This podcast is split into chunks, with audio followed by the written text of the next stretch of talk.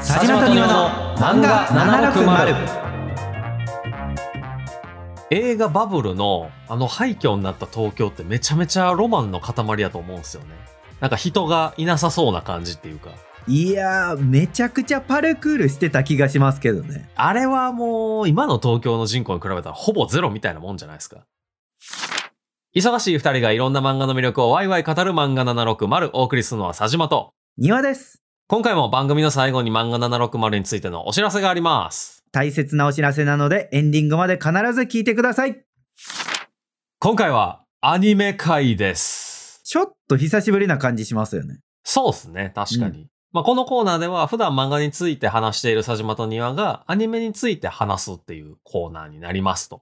はいで語りたいポイントのために軽くネタバレはしてしまいますので、ネタバレ一切困るって人はアニメの方を見てからお聞きください。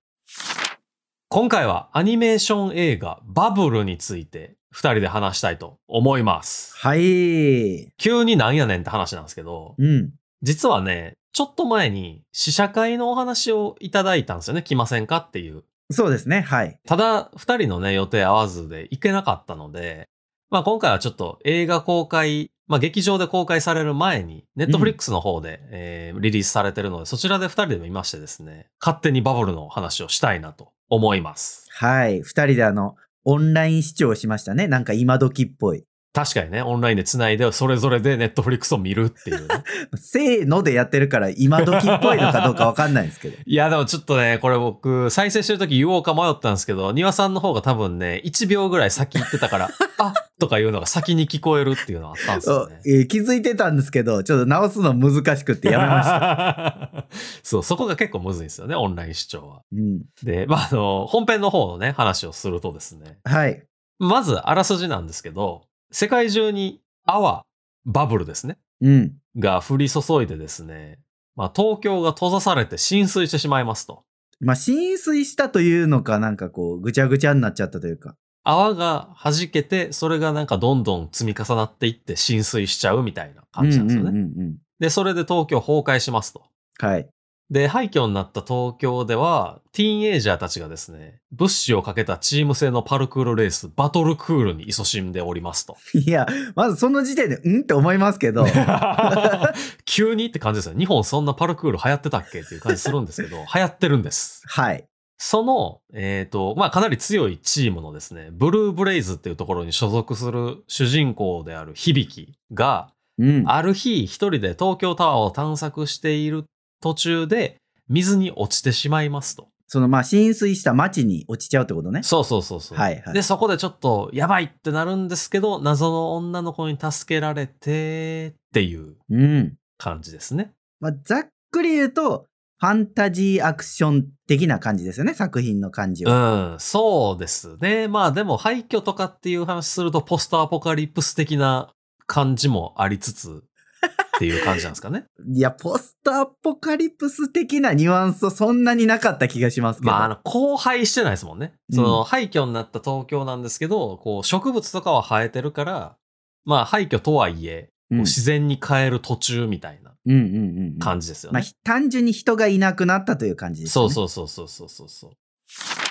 僕はなんかあの、ストーリーの説明をしすぎないのがめちゃめちゃいいなと思って。はいはいはい。そうですね。映画の長さがだいたい100分ぐらいそうね、1時間40分。だったと思うんですけど、うん、確かに説明はそんなに多くなかった気がします。泡ってなんやねんとか、うん。これってどうなってんねんとか、な、なんで、どういう理屈でこうなってんねんみたいな話があんまりなくて、はいはいはい。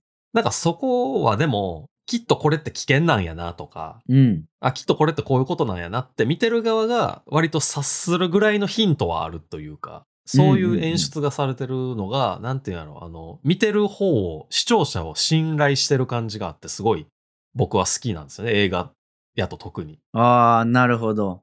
なんかやっぱくどくど説明すると、こう、その瞬間の感動が死んじゃいがちじゃないですか。割とうんうんうんうん。だからこう、こっちが、あ、こういうことなんやなって察することができるっていうのが、なんかすごいいいバランスやったなと思いましたね。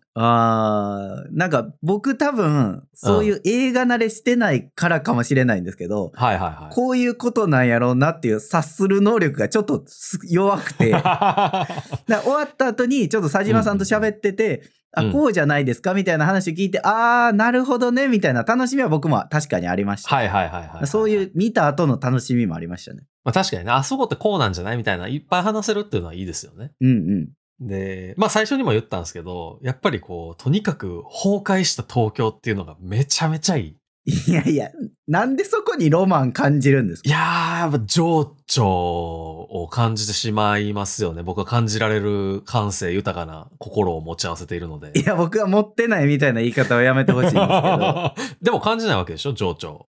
いやもうロマンはなんかちょっと怖いなっていうのはありますわどっちかというとああ、なんかお化け出そうみたいな。うんああんまりちょっとねストーリーのネタバレになるので細かくは言わないですけどはいはいはい。こう泡のおかげで僕はどっちかというと東京に住むのが怖くなってきましたもん なんでだそんな怖い描写なかったでしょ、でも。いやでも崩壊するわけじゃないですか いやいや、でもあれはゆるゆる崩壊するだけが別にね、なんか急にやべえってなるわけじゃないから大丈夫でしょ。あ、やべえってなるとこもあったけ ど。いやありま 東京タワーらへんとかね、 特にすねよ。そうそうそうそうだかうん、確かに。らそれで言うとその、うん僕はちょっと廃墟のロマンみたいなのあんまり分かんなかったんですけどああ、そうか。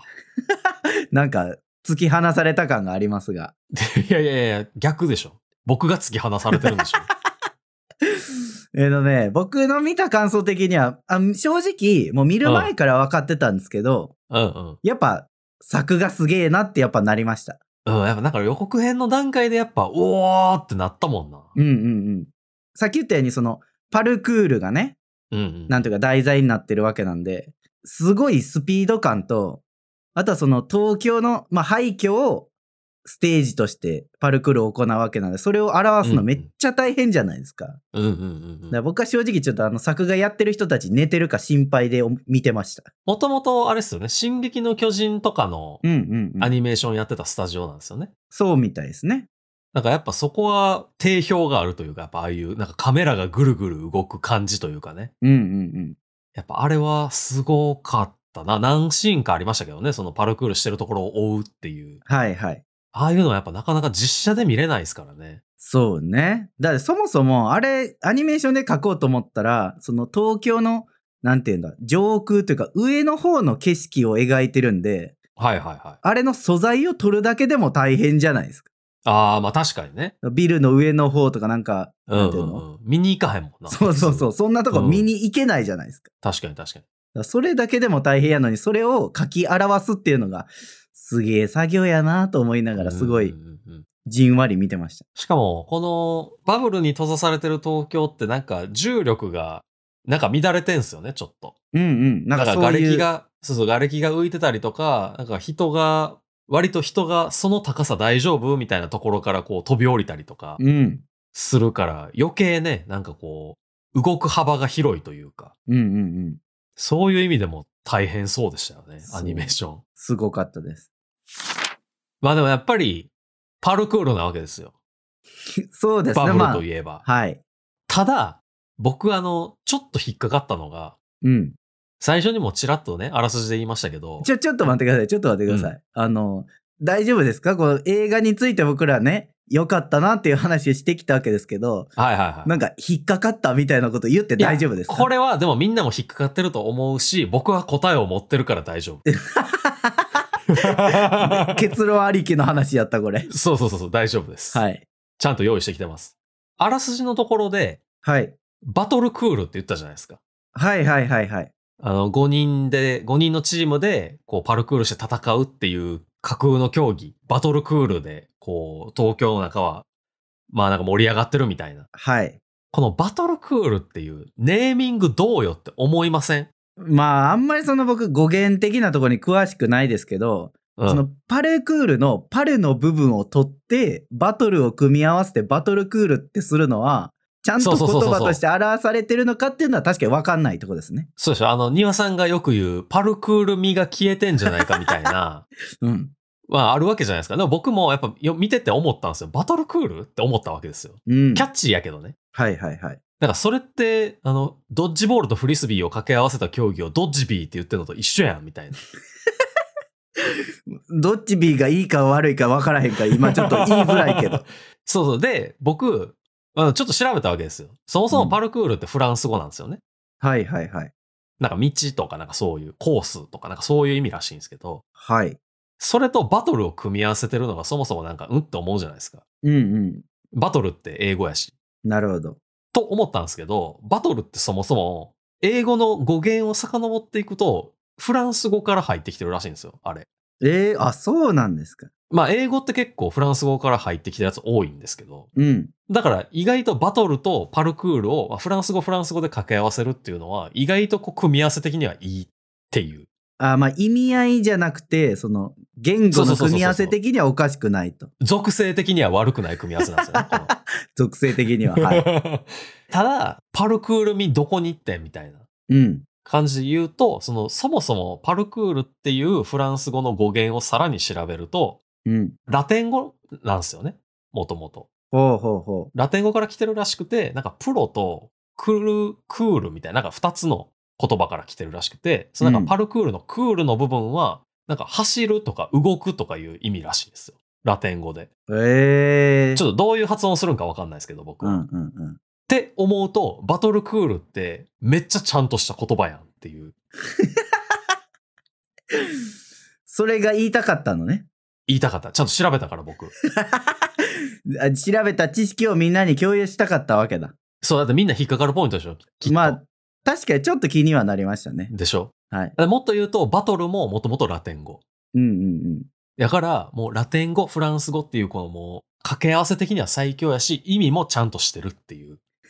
意外と考えられた造語やったっていうのが、 おーっていう感じですうん。いね。やいや、僕は意外と考えられたってめっちゃ失礼や から。あ、ちゃんと考えられてるんですよ。いや、なんかこうね、安直につけたんかなと思っちゃうじゃないですか、ちょっと。いやいや、失礼ですわ、それ、佐島さん。そう、だから僕は、その、そう思った自分を恥じたい。やっぱこう、調査を 経て、あ、俺はなんて浅はかだったんだって思った僕は。なるほどね。うん。まあ、雑学チックな話はそこまでにしといてですよ。はい。ちょっとあの、まあ、設定の部分というかね、内容のところ話したいなと思うんですけど、まあ、うんいわゆるちょっとストーリーのコアな部分のネタバレはある程度避けるようにするんで、はいはい。まあ、そこら辺は安心してもらえればなと思うんですけど、バトルクールの、えっ、と、その主人公たちのチームがブルーブレイズってチームではい。すごい強いと。うんうん。で、あと3チームあったわけじゃないですか。ありますね。で、これ、僕、見てて思ったんですけど、生活物資をかけてバトルクールをしてるっていう話だったんで、うん。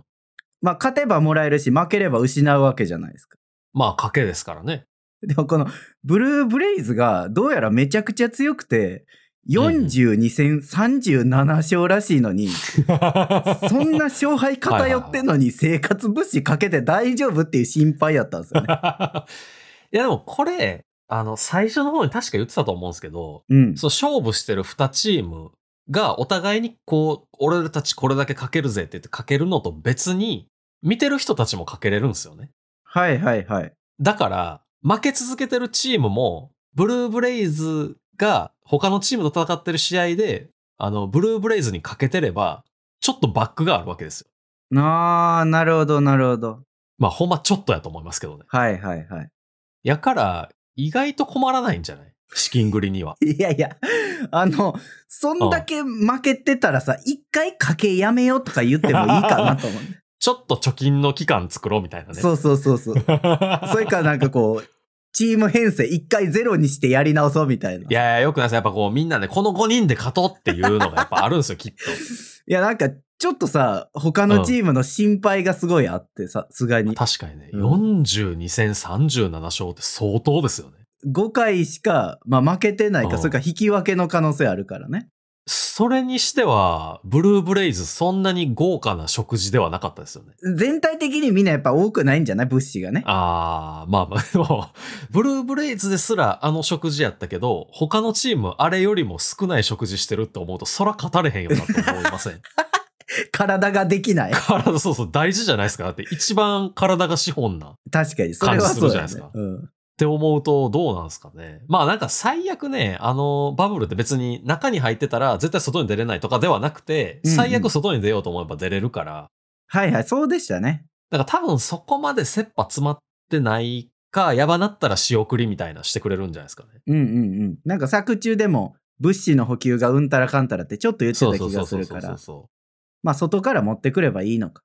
う。うん。あと、やっぱり東京なんで腐っても。うん。こう適当にちょっと探索してたら、やっぱ物資出てくるんじゃないですかね。でもほとんど水没してるわけですよ。ああ、まあでも水没してても、なんやろ、ポテチとかいけんじゃないですか。あ袋に袋入にって入れっばてるからね。うん。なんかそう言われると、なんか物資の補給とかもできるって考えると、はい。なんか生活のために、そうんのうんバトルクールをやってるというよりは、 道楽よ。いや、道楽って言ったら失礼な感じすごいするけど、 娯楽まあ自分らがそのバトルクールに熱い思いをかけたいから、ああ、そうですね。うん物資をかけてやってるって感じなんかなっていうのはちょっと後で気づきましたね。まあでも東京とかやったらもう、コストコとか引き当てたらもう勝ちな気しますけどね。一生かけられる。 みんな一番最初に行きますから。そもそも確かに崩壊する前にみんな漁ってそうな気しそまうす。そうそう。なんか東京やばいなあっそうてかなってきた感じでみんなコストコ行くから、まず多分。一番簡単なのは、うん。ちょっと外出て、埼玉、東京寄りの埼玉で買い物して戻ってくのが一番楽じゃないですか。あ、ちょっと外出てね。あ、そうそう、ちょっと 出て。監視は厳しいけど、バブルに入ったり出たりする。そうね。うん。なるほど。まあその主人公がおるブルーブレイズ含めて4チームなんですけど、うん。なんか、もうちょっとその4チームの感じは深掘って欲しかったなってちょっと思いましたね。あー、まあ、この尺のね、長さがあったそうかそうそうそらうそう見切れへんところがあったけど、確かに、なんというか、はっきり言って、相手チームのキャラクターの方がキャラ濃い感じって感じるぐらい、それぐらいすごいキャラクターいたじゃないですか。 そうそうそうそまうあ、そうブそうルーブレイズもいろんなキャラクターもちろんいたんですけど、うん。こいつら何みたいなキャラクターがね。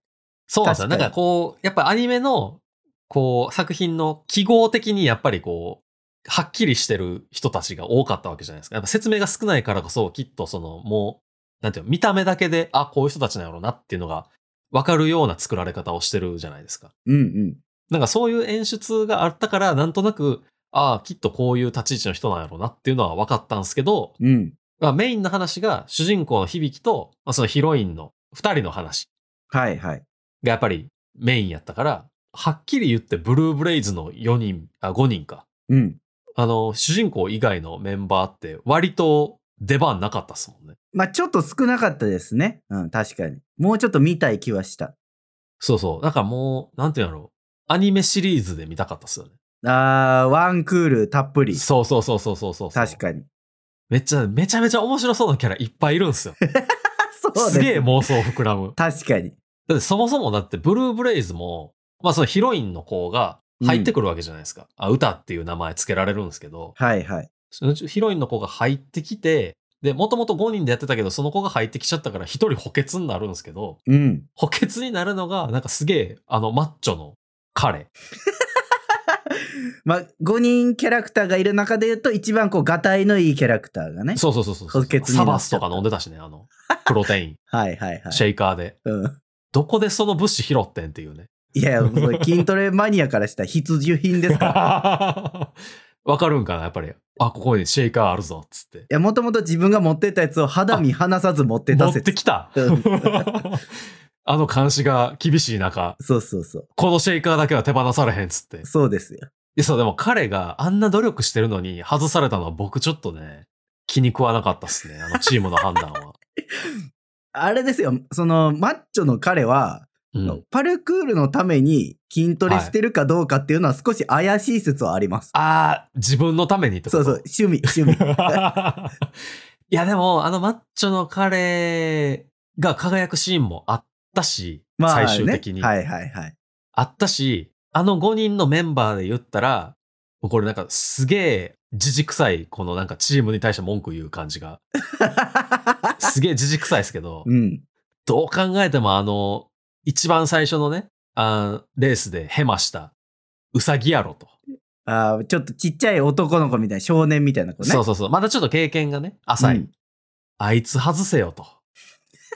すげえ思っちゃったんですよね。あ、でもあれなんかな。若いから経験積まなみたいな段階なんかな。そうですよ。まだまそだうかこれからですから。あって言って、あのマッチョの人が譲ってたら熱い。そこまで、こう、ワンクールのアニメで見たかった、見見たたいかっってたこっとすね。ね。お前が出た方がいいっ つって。今が伸びしろだ。時間は有限だからなっつって。熱い先輩じゃないですか。めっちゃこうシャカシャカ振りながら。いやいや、 それはダサいですわ。え、そうなんいや、それはダそれあサかんねや、それ。い。喋るときは振らないでください。振ったらあかんの、うんダンベルを担いだりとか、持ち上げたりとかするの は OK。いや、落ち着いて喋ってほしい わ。そう、ブルーブレイズでもやっぱそういうね、なんかこう、もっと掘り下げられそうやなっていうところはあったから、やっぱシリーズで見たかったうっすね。ん。実際ここに至るまでの背景とかをね、確かに見たかった気はします ね。 42戦37勝の5敗なんや ってんっていうと確かか見に。たかったし。うん。他のチームで言うと、最初ブルーブレイズと対戦してたチームが、電気忍者っていうチームなんですよね。あの、黄色いとこね。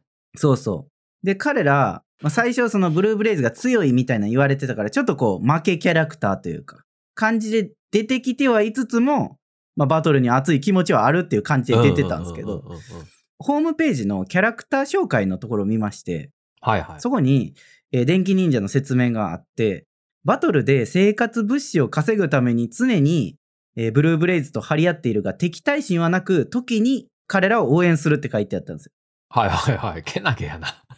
いや、まあすごいいいやつらやなと思ったんですけど、はい。 42戦37勝のチームに巻き上げられてるやんと思 って。自分たちが必死に稼いできた、稼いできたっていうか、あの、かき集めてきた物資を。そうそうそう、めちゃめちゃ負けてるぞ、多 分。いや、そこはでもあれなんじゃないですか。自分たちが必要なものは確保しておきつつ、余った分を、こう、かけてるっていう、ちょっとそういうなんかね、しっかりしてそうな感じではありましたよ。電気あ忍者のみなちゃんと管理してるってことね、そうそうそうそうそう。そこはね、無茶しなさそうな感じはありましたね。ああ、まあ確かに。うん電気忍者の何を知ってんねんって感じではありますね。だそこら辺も含めてもっと知りたかったですね、確かに。まあそうね。まあでもなんかこう雰囲気的にそういう感じなんかなっていうのは感じさせられてましたね。うんうんうんうん。うん。アンダーテイカーってめっちゃ悪そうな奴らいたじゃないですか。あのーちょっ仮と面つけてる。紫色のユニフォーム、ね。うんそうそうう。そうそうそう。はいはいあっこはあの、悪そうやのにスポンサーついてるっていうのが ね。逆なんかなスポンサーついたからちょっと悪そうになったんかないやいや、スポンサーついたらよくあらないと大変ですよ。 でも悪かったらスポンサーつかなくないですかい や、悪そうなところがつくんじゃないですか。ああ、逆にね。そうそうそうそう。悪そうなスポンサーってどこがついてんだろうな。でも名前出てきてへんかったしな。あーそこまでは見えなかったですね。 スポンサーってよりパトロンなんかもしれない。もしかして。あももし、もしかしたらもう手下なのかもしれない。あ、あの、アンダーテイカーたちの会社ってこといや、アンダーテイカーたちを手下にしている悪いあ、組織そういうこ とね。ロケット弾的なところがあるってことね。かもしんない。お前らバブルの中でかき乱してこいみたいな感じで言われてるってことね。悪そうやったん。もんだって。さ、あの人たちさ、あの、まあ、そのスポンサーついてるからっていう、まあ、その資金力を活かして、なんかいろんなガジェットとか使うわけじゃないですか。うんうんあれでなんかあの、めっちゃ飛べるっていうあの、ヒールみたいなやつ。うん。なんか特殊ハなイヒ靴ールね。的な。うん、そうそうそうそうそうそう。あれとか、うわ、すげえって思ったけど、ハイヒールで走ってんのよう考えたらすげえよなと思って。あれね、相当身体能力高くないと。ハイヒールじゃないですよ、多分。ちゃうんかなあの、ナイキのエアマックス的な感じ。 踏んだら潰れるんかあの、かかとの部分。そうそうそう、これちょっと伸縮するんちゃうかなという。そこのバネと、あとなんか、そこのヒールの先から出てくる水みたいなやつで、バシューって飛べるってことですかあ、そうです、そうです。あ、そういうことか。うん。今ようやくあの仕組みが理解できました。まあでもそのね、そういう謎技術とか、うん。あとまあそもそもそこのリーダーってちょっと特殊な喋り方をするんですけど、はいはいはい。なんかどうやって喋ってんのとか、なんでそういう風になってんのとかっていうのがやっぱ気になるなっていう、一番やっぱ謎が多いチームやったんで。いや、そうでしたね。なんうか、なんでわそもそも悪そうなんかみたいなのがね。そうそうそうそうそうそうそうそう。何を目的にね、あんな悪そうなんかっ ていう。ただの嵐っていう感じでもなさそうでした しね。そうでしたね。なんか意味ありげな感じはあそうったそうんそうで、そうそう。そこはなんかスピンオフでもいいから知りたいですね。ねあとはやっぱり、僕らが一番好きそうな、関東マッドロブスターね。僕らが好きそうですかね、そうかな。うん。そう、やっぱリーダーがね、結構、こう、情熱的な人やったんで、うん。やっぱ好きですよね、マッドロブスターは。だって、彼らまともにレースしてるとこほぼ見てない。基本的に、こう、レースの途中で海に落ち、海っていうか水の方に落ちた人たちを回収しに行くっていうボートに乗ってましたね。まあ、レースをこう手助けしてくれるというそうか、そうそサうそポうそうート役やったね。結構あの、面倒見良さそうな感じがすごい僕はいいなって思いましたね。いや、確かにあの、うん。おそらく僕の妄想ですけど、うん、あの、マット・ロブスターのリーダーの器のでかさに、あーなんかこのならず者たちが少しずつはい集はいはいはいまっていはいはいって、あの組織ができたみたいなんやと思うんですよ。確かに最初もなんか新入りみたいなやついましたもんね。結構ファンキーな感じ の。いた確かにいた。 ファンキーな感じやのに、あの、お、新入りって言われて、あ、どうもみたいな感じだったから、やっぱ器のでかさに惹かれてきたんか。うん。あれは。そこら辺のなんかこう、チームが出来上がった経緯知りたいですね。いや、いいなあそういうのなんか、コミカライズの方とかでやってくれへんかな。かにそういうの。気になりますね。あめちゃめちゃ気になる。まあ、ここまでなんか2人で、ちょっとニッチなところで盛り上がってきた感じはあるんですけど、いや、でもこういうところよ。やっぱり二人で映画見て喋るってい うのは。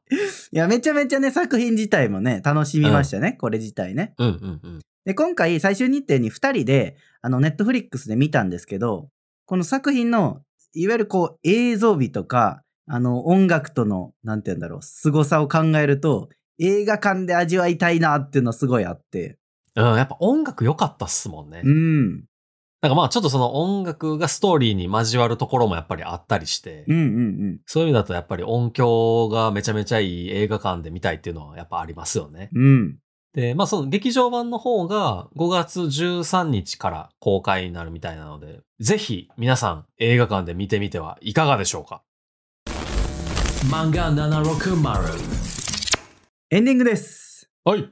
前回のお知らせでもお伝えした通り、5月25日の水曜日から漫画760は Spotify 独占配信になります。もうすでに Spotify インストールしてくださったり、漫画760をフォローしてくださった皆さん、ありがとうございます。ありがとうございます。そしてですね、あの、今回のお知らせは、この独占配信自体のお知らせではなくてですね、はい。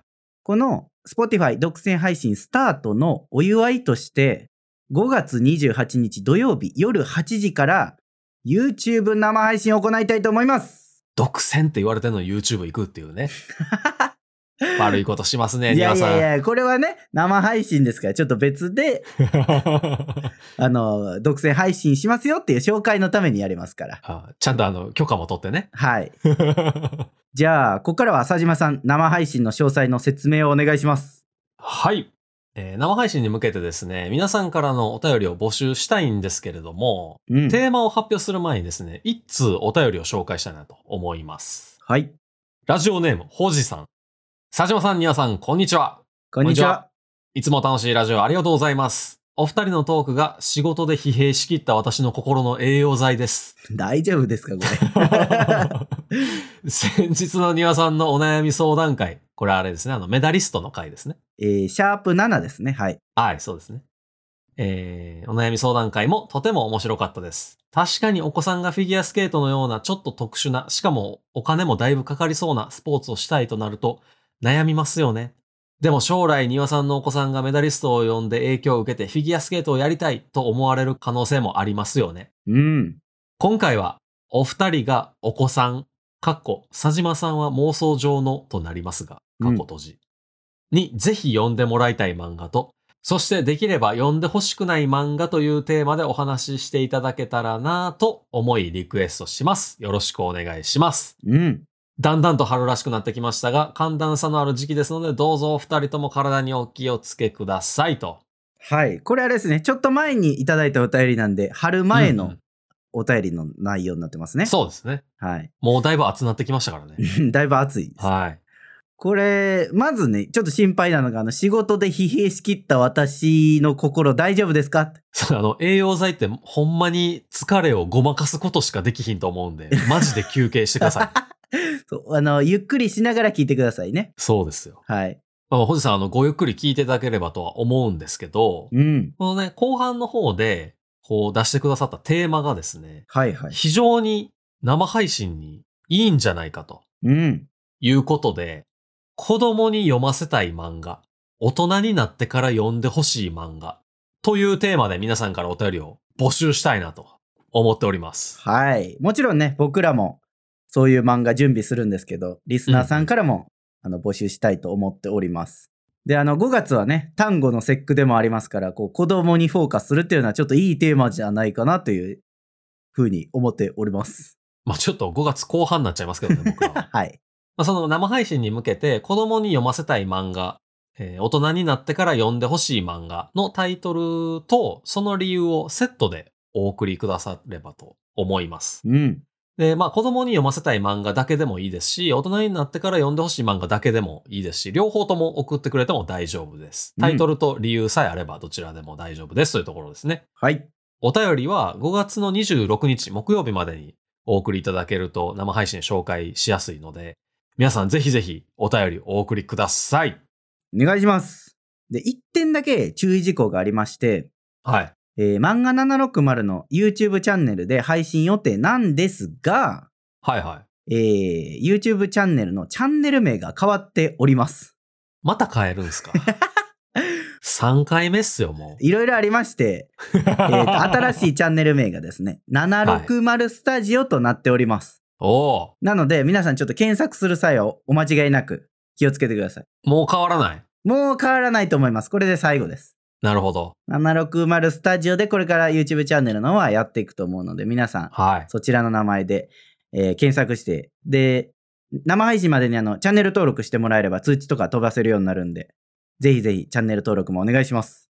よろしくお願いします。改めてにはなりますが、5月25日水曜日からの Spotify 独占配信と、5月28日土曜日の生配信をお楽しみに番組の感想を語ってほしい漫画のリクエストはツイートお便りで受け付けています。ツイートの場合はハッシュタグ漫画760、お便りは公式ページからもしくはメールで送れるので番組概要欄をご確認ください。お便り採用者の中から抽選で漫画760ステッカーをプレゼントしています。ぜひお送りください。漫画760は Spotify や Apple Podcast、Amazon Music などで毎週水曜18時頃に更新していますが、5月25日水曜日から Spotify 独占配信に切り替わるので、Spotify で引き続き聞いてください。